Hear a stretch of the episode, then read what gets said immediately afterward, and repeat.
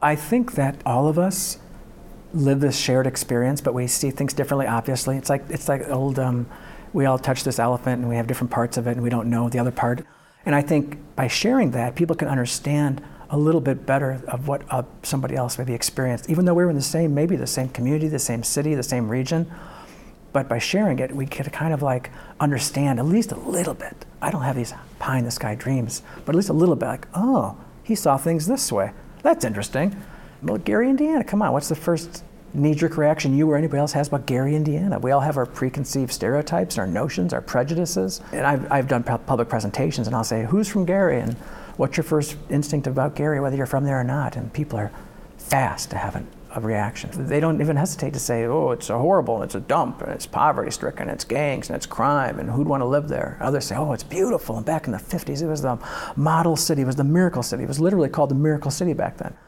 They were mad. They're mad, angry, and they're still mad. I've written a book called Lost Gary, and I've talked to people at presentations, and they're still mad.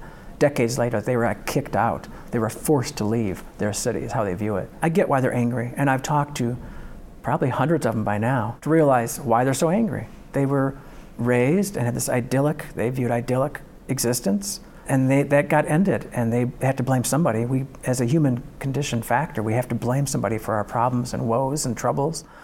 And it's an easy thing to blame. The blacks are coming in, the whites are moving out. That's exactly how they equate it. And I still talk to people to this day. That's their explanation, their rationalization. It's simple as that.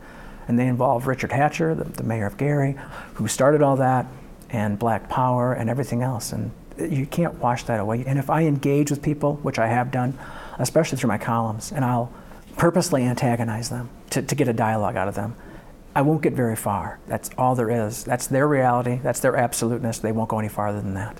I mean, they see it in very black and white. I've talked to a lot of black population in Gary, and I love talking with these people.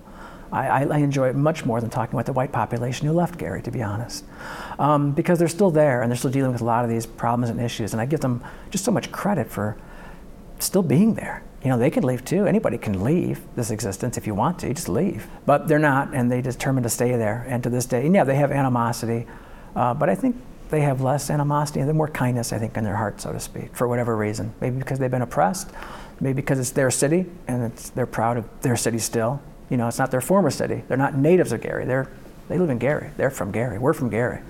And because of my job, I have this total advantage of interviewing both sides and getting caught in the crossfire and take some shrapnel from it. And I don't mind that at all, because I love doing it. And I love hearing both sides, which makes my black and white world very gray.